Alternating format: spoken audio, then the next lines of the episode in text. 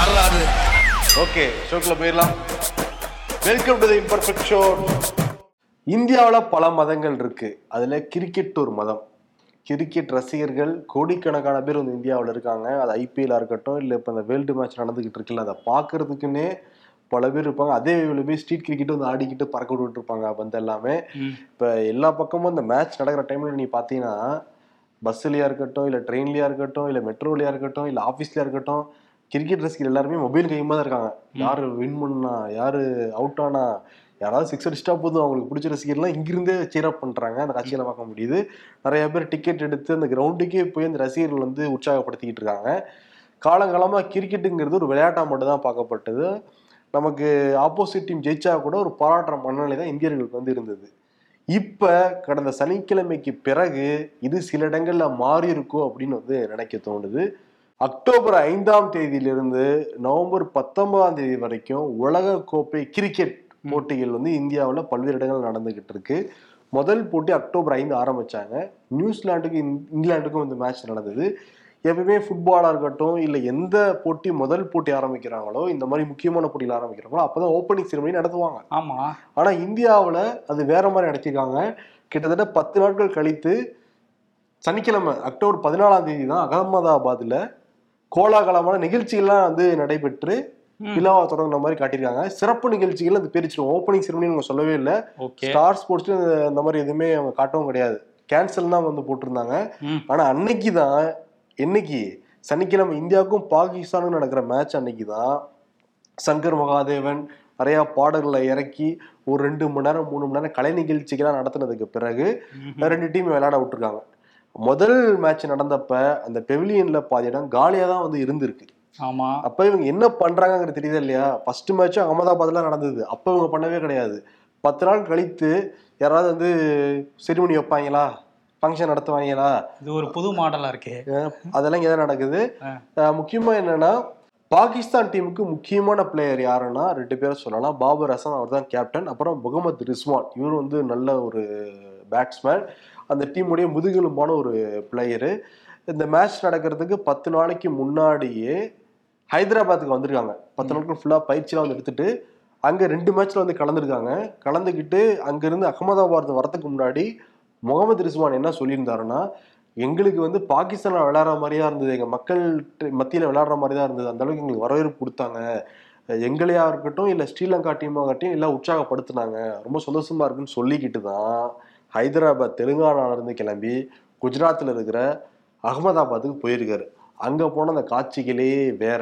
வேறன்னா பாகிஸ்தான் டீமை பெருசளவில் யாரும் சப்போர்ட் பண்ணலை. அது கூட பிரச்சனை கிடையாது. ஏன்னா இந்தியாவில் நடக்கிற மேட்ச் இந்தியாவில் நிறைய பேர் கலந்துக்கிட்டது புரிஞ்சுக்க முடியுது. ஆனால் அங்கே வந்து ஜெய் ஸ்ரீராம் ஜெய் ஸ்ரீராம்ங்கிற அந்த கோஷம் வந்து அந்த பிளேயர்ஸ் இரிட்டேட் பண்ணுற மாதிரி தான் அவங்க பண்ணிக்கிறதா சொல்கிறாங்க இன்னொரு பக்கம் என்னென்னா அந்த முகமது ரிசுவான் நாற்பத்தொம்பது ரனில் அவுட் ஆகிட்டு அவர் வந்து பெவிலியனை நோக்கி வந்து போகிறப்ப அங்கேருந்து பல பேர் பலாயிரம் பேர் வந்து ஜெய் ஸ்ரீராம் ஜெய் ஸ்ரீராம் சொல்லிட்டு கோஷம்லாம் போட்டிருக்காங்க.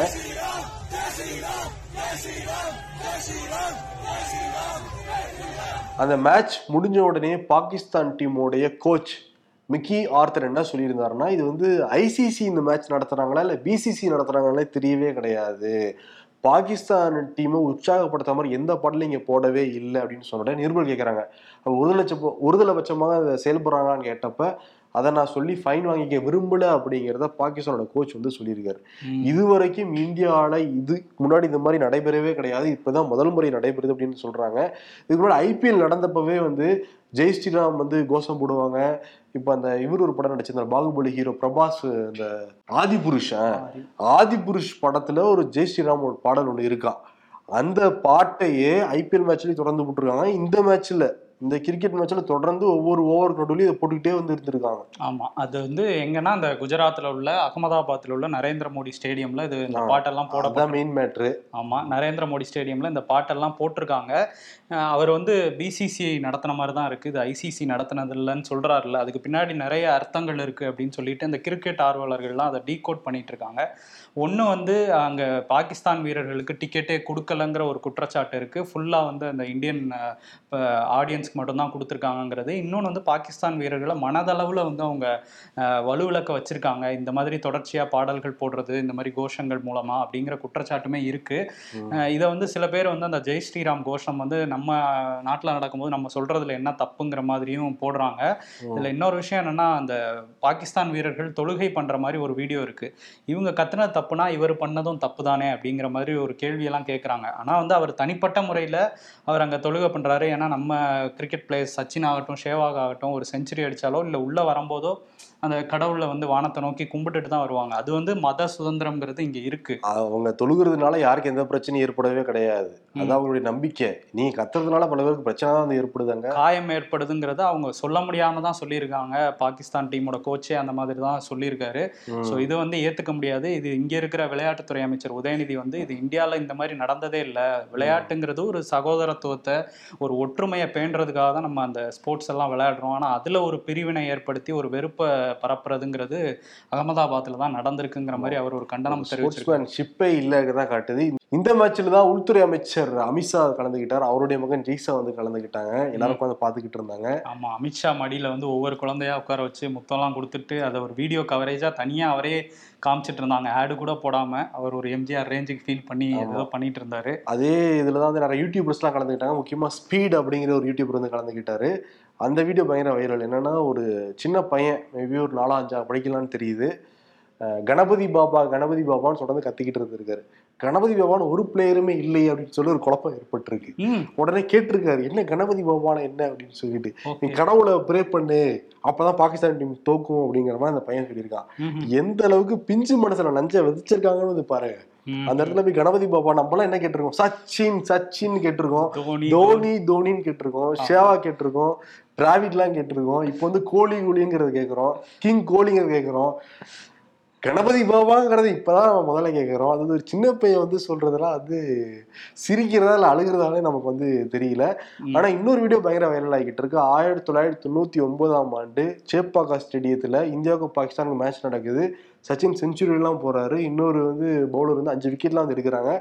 அப்போ கூட அப்படியே டஃப் ஃபைட்டான மேட்ச்ல வந்து பாகிஸ்தான் வந்து வின் பண்ணிடுறாங்க அந்த டெஸ்ட் மேட்ச் அப்ப சென்னையில் இருந்த ரசிகர்கள் எல்லாரும் எழுந்திருச்சு நின்று பாகிஸ்தான் ரசிகர்களுக்கு உற்சாகமா கைத்தட்டினா அது ஏற்றுக்கொள்ளும் விதமாக அந்த ரவுண்டு அந்த கிரவுண்டு முழுக்க அப்படியே ரவுண்டு வந்து அந்த பாகிஸ்தான் பேர்ல அந்த அந்த பாராட்டை ஏத்துக்கிட்டாங்க ம். ஒரு ஸ்போர்ட்ஸ்மேன்ஷிப் தமிழ்நாட்டுல இருக்கு பட் ஆனா வடநாட்டுல இல்ல இன்னும் மோசமாக்கிட்டு இருக்காங்க அப்படின்னு தான் இதெல்லாம் தெரிய வருது இப்பதான் பாதி நடந்திருக்கு இன்னும் பாதி நேரம் தாண்டவே இல்லை.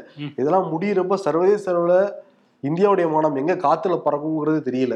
ஆமா ஆனா இதெல்லாம் வந்து அகமதாபாத்ல நடந்திருக்கு. நேத்து டெல்லியில வந்து ஆப்கானிஸ்தான் வீரர்களுக்கு உற்சாகமான வரவேற்பு தான் கொடுத்துருக்காங்க நேத்து ஆப்கானிஸ்தான் ஜெயிச்ச போது. பட் ஆனா அகமதாபாத்ல இந்த மாதிரியான விஷயங்கள்லாம் நடந்திருக்கு. ஆல்ரெடி வந்து அந்த விளையாடுறப்ப முன்னாடி போட்டிக்கு முன்னாடி விளையாடுறப்ப ப்ராக்டிஸ் பண்ணுவாங்கல்ல. அதுக்கெல்லாம் ஜெர்சி கலர் என்னன்னு தெரியும்ல? காவி கலரு இப்ப அகமதாபாத்ல ஜெய் ஸ்ரீராம் பாட்டு அந்த டிஜே தொடர்ந்து போட்டுக்கிட்டு இருக்கிறது. பாகிஸ்தான் பிளேயர்கள் வந்து அவமானப்படுத்துறது. இதெல்லாம் இதுக்கு முன்னாடி இந்தியா பாத்திராத காட்சிகள். உலகத்தில் இருக்கிற பல்வேறு ஸ்போர்ட்ஸ்மேன்ஸுமே பாத்திராத காட்சிகள் இங்க நம்ம பார்த்துக்கிட்டு இருக்கோம். ஆமா ஜெய்ஷா வேற நம்ம நேத்து ரொம்ப உற்சாகமா இருந்தாரு. அவர் ஒரு ஆல்ரவுண்டருங்கிறதுனால. அவர் வந்து ஆல்ரவுண்டர் தான் ப்ரோ பேட்டிங் வராது பவுலிங் வராது ஃபீல்டிங் வராது. ஆனால் அவர் தான் பிசிசிஐயோட செயலாளர் செக்ரட்டரி ஓகே இன்னொரு பக்கம் வந்து இந்த ஜெய் ஸ்ரீராம் கோஷத்தை பற்றி கேட்டாங்க மத்திய இணையமைச்சர் எல் முருகன் கிட்ட. அவர் இங்கே தமிழ்நாட்டுக்கு வந்திருந்தப்போ. அவர் வந்து இதுக்கு நல்லா பதில் சொல்லியிருப்பாரு. சொன்னார். ஒரே ஒரு வரியில பதில் சொல்கிறேன் அப்படின்னு சொல்லிட்டு ஜெய் ஸ்ரீராம் அப்படின்னு சொன்னார். இல்லை இந்த மாதிரி இதுக்கு முன்னாடி நடந்ததே இல்லையேண்டா அடுத்தடுத்து கிளை கேள்விகளை நிருபர்கள் அது கரெக்டா பதில் சொல்லியிருப்பாரு. அதுக்கும் வந்து ஜெய் ஸ்ரீராம் ஜெய் ஸ்ரீராம் சொல்லிட்டு அப்படியே மூவ் ஆகி போயிட்டாரு. ஸோ இதுக்கு முன்னாடி அந்த பிரக்யா சிங் தாக்கூர் அவங்க வந்து தொகுதிக்கு என்ன பண்ணியிருந்தீங்கன்னு கேட்டப்போ ஜெய் ஸ்ரீராம் சொன்னாங்க. ஸோ இவங்க வந்து இதுல தப்பிக்கிறதுக்கு இதை யூஸ் பண்றாங்களாங்கிற மாதிரி தான் இருக்கு பிஜேபியினர். ஜெய் ஸ்ரீராம். இப்போ நம்மளும் கமெண்ட் சொல்ல ஜெய் ஸ்ரீராம்னு எல்லாம் சொல்லு பதில முடிச்சிடலாம். எதுக்கு ஜெய் ஸ்ரீராம். ஜெய் ஸ்ரீராம்? ஜெய் ஸ்ரீராம். ஜெய் ஸ்ரீராமுக்கு அடுத்த சர்ச்சை இந்த லியோ பட விவகாரம். ஒரு பக்கம் விஜய் ரசிகர்கள் கமல் ரசிகர்கள் அஜித் ரசிகர்கள் ரஜினி ரசிகர்கள் ஒரு மாதிரி மாதிரி ட்ரோல் போய்கிட்டு இருக்காங்க. அது எல்லாமே வரம்பு மீற ட்ரோலாக தான் போய்கிட்டு இருக்கு. இன்னொரு பக்கம் அரசியலாக வந்து பார்க்கப்படுது. நாலு மணி காட்சி ரத்து. அதுக்கு முன்னாடி தளபதி விஜய்னு வந்து ஜியோ வந்தது. அப்புறம் பேர் எல்லாம் இன்னொரு ஜியோ வந்தது. அதெல்லாம் சர்ச்சை. இப்போ என்னென்னா நாலு மணி காட்சிக்கு ஊர்த்தி ஆகணும்னு சொல்லிட்டு அந்த படத்தின் தயாரிப்பாளர் சார்பாக உயர்நீதிமன்றத்தையே வழக்கெல்லாம் வந்து போட்டிருக்காங்க. உயர்நீதிமன்றம் நாளைக்கு விசாரிக்கப்படுறதா சொல்லியிருக்காங்க. அதுக்குள்ள என்னன்னா இந்த படத்தோ இப்போ காலையில ஒன்பது மணிக்கு தான் ஜெயரிக்க ஆரம்பிச்சிருந்தாங்களாம். இப்போ என்னன்னா வெளி ஸ்டேட்ல எல்லாமே காலையில நாலு மணிக்கு ஆரம்பிக்கிறாங்க. அதனால நாலு மணி கொடுத்தே ஆகணும்னு தான் அவங்க வழக்கு வந்து போட்டிருக்காங்க. ஆனால் டிக்கெட் ரேட்டு தாறுமாறா போய்கிட்டு இருக்கு காலையில ஒன்பது மணி ஷோவே தமிழ்நாட்டில் எல்லாம் ஏழுநூறு எட்நூறுக்கு போய்கிட்டு இருக்கான் இப்போ இன்கேஸ் நாலு மணி காட்சிகள் இல்லைன்னா இன்னும் டிமாண்ட் அதிகமாகி இன்னும் டிக்கெட் ரேட் அதிகமாகும்னு ம். இன்னொரு பக்கம் அரசியலாகவும் பார்க்கப்படுது. கடம்பூர் ராஜு முன்னாள் வந்து செய்தித்துறை அமைச்சராக இருந்தார்ல ஆமா. அவர் என்ன சொல்லியிருக்காரு? திமுக அரசு விஜயை பார்த்து பயப்படுது. அதனாலதான் நாலு மணி காட்சி கொடுக்க மாட்டேங்கிறாங்கன்னு சொல்லிட்டு அவங்க சொல்றாங்க. ஏன்னா வந்து எடப்பாடி பழனிசாமி இந்த விஜய் படம் ரிலீஸ் ஆகுறப்ப சில உதவிகள்லாம் பண்ணாருன்னு சொல்லிட்டு பேர் சொல்லாம குறிப்பிட்டதை விஜய் ரசிகர் எடுத்து போட்டுட்டு இருந்தாங்க. பாத்தீங்களா? எடப்பாடி பழனிசாமி விஜய்க்கு ஆதரவா இருந்தாரு. பட் ஸ்டாலின் அரசு ஆதரவா இல்லைன்னு சொல்லிட்டு விஜய் ரசிகர்கள் அரசியலே அவங்களுக்கு தெரியுமா என்னன்னு எனக்கு தெரியல. ரூபா எட்நூறு எட்நூறுவான்னு சொல்றீங்கல்ல? ரெண்டாயிரம் மூவாயிரம் விற்பாங்கன்னு தான் தோணுது இந்த தியேட்டர் ஓனர்கள்லாம் பார்க்கும்போது. கொள்ளை பணம் கொள்ளை அடிக்க காத்துக்கிட்டு இருக்கிறாங்க தியேட்டர் ஓனர்கள்லாம். இன்னொரு பக்கம் வந்து சீமானும் அதே தான் சொல்றாரு. வேற எந்த படத்துக்கும் கொடுக்காத நெருக்கடியை என் தம்பிக்கு கொடுக்குறீங்களே அப்படின்னு சொல்லி அவர் வேற கிளப்பி விட்டுக்கிட்டு இருக்காரு. எலெக்ஷன் என்ன கூட்டணி வச்சுக்கலாம்ல. ஆமா நீங்க சொன்னீங்கல்ல ஏடிஎம்கே சீமான் விஜய்ன்ட்டு. இதெல்லாம் கனெக்ட் பண்ணி பார்க்கும்போது என்னென்னமோ போய்கிட்டு இருக்குது. கனெக்ட் பண்றாங்களா? இன்னொரு பக்கம் திமுக அந்த மகளிர் உரிமை மாநாடை வந்து நடத்தி முடிச்சிருக்காங்க. அதுல வந்து முதல்வர் ஸ்டாலின் பேசினாரு. பல மாநிலங்கள்ல இருந்து வந்திருந்த பெண்கள்லாம் பேசினாங்க. இதுல ஹைலைட்டா சுப்ரியா சூலே இருக்காங்கல்ல. கட்சியே நமக்கா இல்லையா? ஏன்னா சரத்பவார் வந்து சின்னத்துக்காக போராடிட்டு இருக்காரு தேர்தல் ஆணையத்துல. ஒருவேளை சின்னம் கிடைக்கலனா கூட திமுக ல எனக்கு சீட்டு கொடுப்பாங்கன்னு சொல்லிட்டு இருக்காங்க. இங்க உள்ள கூட்டணி கட்சிகளுக்கே நமக்கு சீட்டு கிடைக்குமா இல்லையான்ட்டு யோசிச்சுட்டு இருக்கும்போது சுப்ரியா சூலே வேற வந்து தமிழ்நாட்டுல எனக்கு சூ சீட்டு கொடுங்க ஸ்டாலின் அண்ணா அப்படின்னு கேட்டிருக்காங்க. என்ன நடக்க போகுதுன்னு தெரியல. இந்த மாநாட்டுல வந்து முதல்வர் பேசும்போது பெண் உரிமை பத்தி நிறைய பேசியிருந்தாரு. அதை வச்சு அதிமுகவோட முன்னாள் அமைச்சர் ஜெயக்குமார் வந்து ஒரு கேள்வி எழுப்பியிருக்காரு. பெண் உரிமை பத்தி இவ்வளவு பேசுறீங்களே. உங்க கனிமொழியை வந்து நீங்க திமுகவோட தலைவராக்குவீங்களா? அப்படிங்கிற கேள்வியை வந்து வச்சிருக்காரு. இதுக்கு வந்து முதல்வர் தான் பதில் சொல்லணும். திமுக கேட்க முடியாது அதிமுகல. ம். ஏன்னா பொதுச் செயலாளர் தலைவியா இருந்தது ஜெயலலி ஜெயலலிதா தானே. அதை பாயிண்ட் லாக் பண்ணிட்டு வாங்க ஆமா லாக் பண்ணுவாங்க. விழுப்புரம் மாவட்டம் ஏனாதிமங்கலம் அப்படிங்கிற பகுதியில் உள்ள மணல் குவாரியில இப்ப ரெய்டு வந்து போயிட்டு இருக்கு. அமலாக்கத்துறை சோதனை நடத்திட்டு இருக்காங்க. நேற்றே புதுக்கோட்டை மாவட்டத்தில் உள்ள சில அரசு குவாரிகளில் வந்து ரெய்டு போயிட்டு இருந்தது இந்த ரெய்டு எல்லாமே அந்த டாக்ஸ் அவேஷன் ஜிஎஸ்டி வந்து செலுத்தாமல் மத்திய அரசு கொடுக்காம போறாங்க அப்படிங்கிற மாதிரி ஒரு புகாரில் தான் பண்ணிகிட்டு இருக்காங்க ஸோ இன்னைக்கு வந்து அந்த ரைடு போயிட்டு இருக்கு ஏற்கனவே நம்ம ஷோவில் சொல்லியிருந்தோம் ஒரு பத்து பதினைந்து நாட்களுக்கு முன்பு அந்த மணல் குவாரி அதிபர்கள்னு சொல்லப்படுறவங்க வீட்டிலலாம் ரைடு பண்ணிட்டு இருந்தாங்க இப்போ குவாரிக்குள்ளே போய் பண்ணிட்டு இருக்காங்க இந்த ஏனாதிமங்கலம் குவாரி வந்து ஏற்கனவே தடை விதிச்சிருக்கு இடைக்கால தடை விதிச்சிருக்கு உயர்நீதிமன்றம். ஏன்னா அளவுக்கு மீறி அங்கே மண் எடுத்துட்டு இருந்தாங்க அந்த தென்பெண்ணை ஆறையே சுரண்டி எடுத்துட்டாங்க. நம்ம சவுத்துக்கு போகிறவங்க இங்கே சென்னையிலேருந்து சவுத்துக்கு போகிறவங்களுக்கு தெரியும். அங்கே ஒரு பிரிட்ஜ் இருக்கும் விழுப்புரம் போகிற இடத்துல. அந்த பிரிட்ஜு கீழே பார்த்தோன்னா அந்த பிரிட்ஜுக்கு கீழேயே தோண்டி எடுத்துட்டாங்க. அந்த அடித்தளமே தெரியிற அளவுக்கு எடுத்திருக்காங்க மண் ஸோ அந்த குவாரியில் இப்போ ரைடு போயிட்டு இருக்கு ஸோ யார் யார் சிக்க போகிறாங்க என்ன எவ்வளோ டேக்ஸ் எவேஷனுங்கிறது வந்து அமலாக்கத்துறை சொன்னால் தான் தெரியும். திமுக ஆட்சிக்கு வந்ததுக்கு அப்புறமே இந்த மணல் கொள்ளை அதிகமாயிடுச்சுன்னு தான் சொல்றாங்க. ஏன்னா ஆட்சிக்கு வரதுக்கு முன்னாடியே செந்தில் பாலாஜி தரப்புல ஒரு ஆடியோ வெளியாச்சு. ஆட்சிக்கு வந்தோடனே அடுத்த அஞ்சு நிமிஷத்துல மணல்லாம் நாங்க அள்ளுவோம் அப்படின்லாம் வந்துட்டு இருந்தாங்க. பாவம். ஆனா மணல்ல கை. வச்ச அரசியல்வாதிகள் யாருமே உருப்படலை அப்படிங்கறதுதான் வரலாறு. இப்ப என்னன்னா இன்னொரு பிரச்சனை இந்த மணல் இந்த அதிகமாடுறத வச்சு நெல்லை மாவட்டம் பழவூர் அப்படிங்கிற ஒரு பகுதியில வந்து மணல் குவாரி அமைச்சு மணல் அள்ளிக்கிட்டு இருக்காரு சிவபெருமான். ஓகே. அந்த பகுதியில மணல் வந்து அளவுக்கு அதிகமாக அள்ளுறாங்கன்னு சொல்லிட்டு அரசாங்க தரப்புல டீம் போட்டுருக்காங்க. அதுல ஒரு காவலர் தான் சங்கிலி. சிவபெருமான் வந்து அளவுக்கு அதிகமாக மணல் அள்ளுறாருன்னு சொல்லிட்டு சங்கிலி வந்து ஒரு ஐந்து டெம்போக்களை பிடிச்சி வச்சிருக்காரு. உடனே சிவபெருமானுக்கும் சங்கிலிக்கும் ஒரு மோதல் போக்கு ஏற்படுது. இதுல ஒன்றிய செயலாளர் திமுகவுடைய ஒன்றிய செயலாளர் பாபு அப்படிங்கிறவரும் சங்கிலி தாக்குனதா வந்து சொல்றாங்க அந்த தரப்பும். இப்போ சங்கிலி புகாரின் அடிப்படையில திமுக ஒன்றிய செயலாளர் பாபு மீதும் அதுக்கப்புறம் இந்த சிவபெருமான் மீதும் வழக்கெல்லாம் வந்து போட்டிருக்காங்க. பார்த்துக்கோ. திமுக தான் பின்னாடி இருக்குன்னு நம்ம சொல்லுவோம் பல இடங்கள்லையுமே. இப்போ இந்த இதுவுமே அதான் நடந்திருக்கு. இந்த ஒரு சம்பவம் பல இடங்கள்ல வந்து மணலை அள்ளி அள்ளி எங்கதான் கொண்டு போய் போட்டு என்னதான் சம்பாரிச்சு என்ன பண்ண போறாங்கன்னு தெரியல இந்த அரசியல்வாதிகள். ஆல்ரெடி நம்ம எல்லாருக்கிட்டையும் ஆதார் எண் இருக்கு. இப்ப மாணவர்களுக்கு அபார் எண் வந்து கொடுக்க போறாங்களாம். பாரா. அதுக்கான ஆலோசனை கூட்டம் வந்து நடந்துகிட்டு இருக்கு பெற்றோர்கள் கிட்ட மாணவர்கள்ட்ட எல்லாம் வந்து கருத்து கேட்பு நடத்திக்கிட்டு இருக்கு மத்திய அரசு. ஓகே. என்ன காரணம்னா எல்கேஜில இருந்து பிஹெச்டி படிச்சு முடிக்கிறீங்க ஒரே எண்ணா. ஆ. அதை வச்சு ஃபுல் தரம் எடுத்துடலாமா? அவன் எல்கேஜியில் எவ்வளோ மார்க் வாங்கினா ஏபிசிடி தெரியுதா? அண்ணா அவனை தெரியுதா? டென்த்தில் எவ்வளோ மார்க் வாங்கினா ப்ளஸ் டூ எவ்வளோ மார்க் வாங்கினா எல்லாத்தையும் எடுத்துடலாமா அதனால? அதனால இது வந்து புதிய கல்வி கொள்கை திட்டத்தின் கீழே கொண்டு வரலாமான்னு யோசிச்சுட்டு இருக்கா மத்திய அரசு. ஓஹோ. ஒரே எண் ஒரே மாணவர். ஒரே நாடு ஒரே தேர்தல் ஒரே நாடு ஒரே மாணவர் என் அடையாள அடையாள அட்டையா அபாரா? ஒரே ஒரேன்னு போத கன்ஃபியூஷன் ஆகுது. ஆமா அபார் அட்டை வாங்குனீங்கன்னா அபாரமா மதிப்பெண் வாங்கலாம்னு சொல்லுவாங்கன்னு நினைக்கிறேன். இதையும் கொண்டு வந்துட்டு இருக்காங்க. ஓகே இது வரட்டும் பார்ப்போம் இன்னொரு விஷயத்தையுமே வந்து மத்திய அரசு சொல்லியிருக்காங்க. என்ன சொல்லியிருக்காங்கன்னா யூடியூப் கிட்ட ஒரு கோரிக்கையா வலியுறுத்தி இருக்காங்க நீங்க வந்து இந்த ஃபேக் நியூஸ்லாம் நிறைய வந்துட்டு இருக்கு அதனால வந்து நியூஸ் நாட் வெரிஃபைடுங்கிற டேகை வந்து இந்த மாதிரி ஃபேக் நியூஸ் போடுறவங்க சேனல் கீழே போடணும். அப்படிங்கிற மாதிரி கோரிக்கை யார் மத்திய அரசு வச்சிருக்கா? மத்திய அரசு வச்சிருக்காங்க. காங்கிரஸ் வச்சிருப்பாங்க கரெக்டா செக் பண்ணு. மத்திய அரசு தான் வச்சிருக்காங்க. அவங்க சொன்னா அவங்களே மாட்டிப்பாங்களே.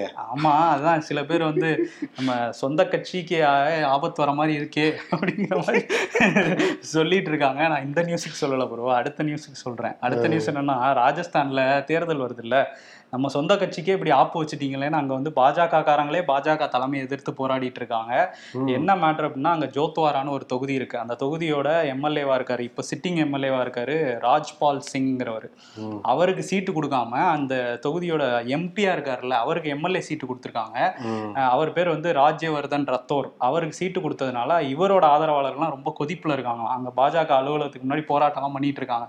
சொந்த கட்சிக்கே இப்படி பண்ணிட்டீங்களே அதை தான் சொன்னேன் அப்பவே. சொந்த கட்சிக்கே இப்படி பண்ணிட்டீங்களேன்னு சொல்லிட்டு சொந்த கட்சி ஆதரவாளர்களே போராடிட்டு இருக்காங்க. நேத்து வந்து ராஜ்யவர்தன் போய் ஓட்டு கேட்கலான்ட்டு இறங்கியிருக்காரு தொகுதியில. காவி கொடி கொடுத்து வரவேற்பாங்கன்னு பார்த்தா கருப்பு கொடி காட்டி விரட்டுறாங்க அவரை. வந்துடாதீங்க இந்த பக்கம் வெளியே போங்கன்ட்டு. ஸோ அப்செட் ஆகி அவர் போயிருக்காரு கிளம்பி. இன்னொரு பக்கம் தெலுங்கானாலையும் தேர்தல் வருது இல்ல அங்க வந்து சந்திரசேகர் ராவ் வந்து வாக்குறுதிகளை அள்ளி வீசியிருக்காரு. வச்சுக்கங்க என்னை மூணாவது தடவை சிஎம் ஆகுங்கன்ட்டு. என்ன சொல்லியிருக்காருன்னா கேஸ் விலை வந்து பல மாநிலங்களையும் ஐநூறு ரூபாய்க்கு தரோன்ட்டு வாக்குறுதி கொடுத்துட்டு இருக்காங்க காங்கிரஸ். அவங்க ஐநூறு ரூபாயா நான் நானூறு ரூபாய்க்கு தரேன்னு சொல்லிட்டு இறங்கியிருக்காரு. அதே மாதிரி வந்து மூவாயிரம் ரூபாய் தகுதி வாய்ந்த பெண்களுக்கு மூவாயிரம் ரூபாய் வழங்குவோம்னு சொல்லியிருக்காரு. அப்புறம் வந்து இலவச காப்பீடு திட்டம் ஐந்து லட்ச ரூபா வரை இலவச காப்பீடு திட்டம் வந்து இதனால தொண்ணூத்தி மூன்று லட்சம் மக்க குடும்பங்கள் வந்து பயனடையும்லாம் சொல்லி வாக்குறுதிகளை அள்ளி வீசியிருக்காரு. ஸோ வந்து கொஞ்சம் டஃப்பாக போகும் போல. காங்கிரஸும் கொஞ்சம் வளர்ந்துட்டே வராங்க தெலுங்கானாங்கிறதுனால தான் இந்த வாக்குறுதிகள்லாம் கொடுத்துருக்கதா பிஜேபி வாக்குறுதியில் கொடுத்துருக்காங்க. பிஜேபி ஜெய் ஸ்ரீராம் வாக்குறுதி மட்டும்தானா வேற ஏதாவது எக்ஸ்ட்ரா இருக்கா? வந்து ஏதாவது சொல்லுவாங்க இனிமே. இஸ்ரேல் வந்து போர்க்குற்றம் புரியுது அப்படின்னு சொல்லிட்டு பாலஸ்தீன மக்கள் தொடர்ந்து சொல்லிட்டு இருக்காங்க. ஈரான் போன்ற நாடுகள்லாம் தான் சொல்லிட்டு இருக்காங்க. ஏன்னா வந்து அங்க பதினாலு வயசு குறைவான இருக்கிற குழந்தைகள் வந்து ரொம்ப அதிகம். அவங்களை குறி வச்சு தாக்குறாங்க அப்படிங்கிற மாதிரி ஒரு குற்றச்சாட்டுலாம் இருந்துச்சு.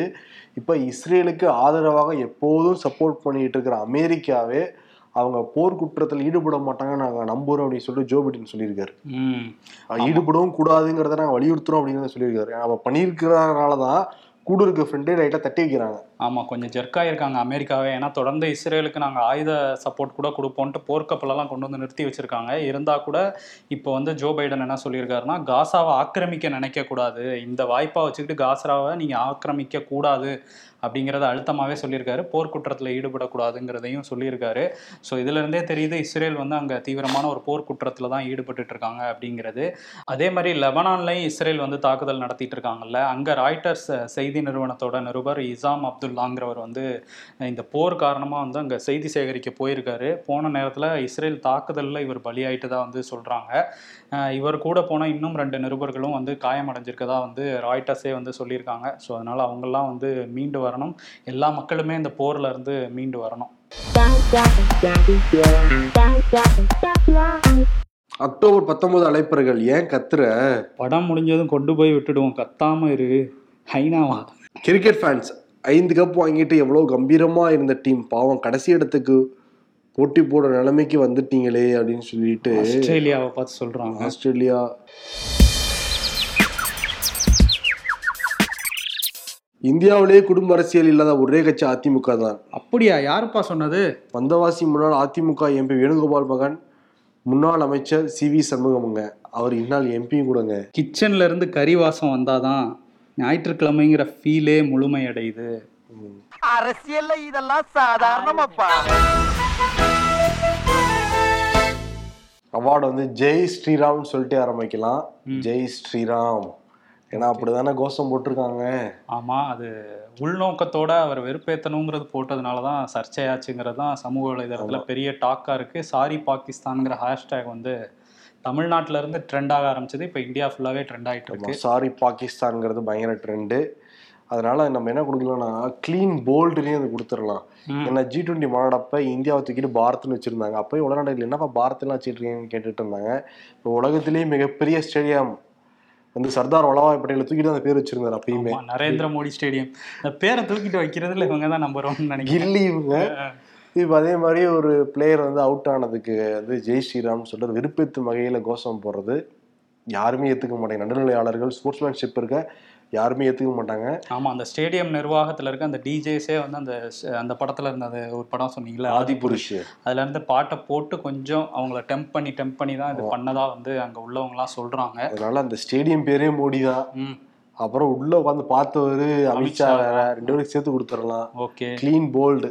ஏன்னா இந்தியாவில் முக முக்கிய பொறுப்புல இருக்கிறது தான் அவங்க ரெண்டு பேர் தான். அதனால க்ளீன் போல்டுங்கிறத விருதை கொடுத்துட்டு. ஆமா கிரிக்கெட்ல இந்தியன் கிரிக்கெட் போர்டுல மிக முக்கிய பொறுப்புல இருக்குது அவரோட பையன் தான் அமித்ஷாவோட பையன் தான் அவங்க கொடுத்துட்டு விடைபெறலாம். நன்றி வணக்கம். நன்றி.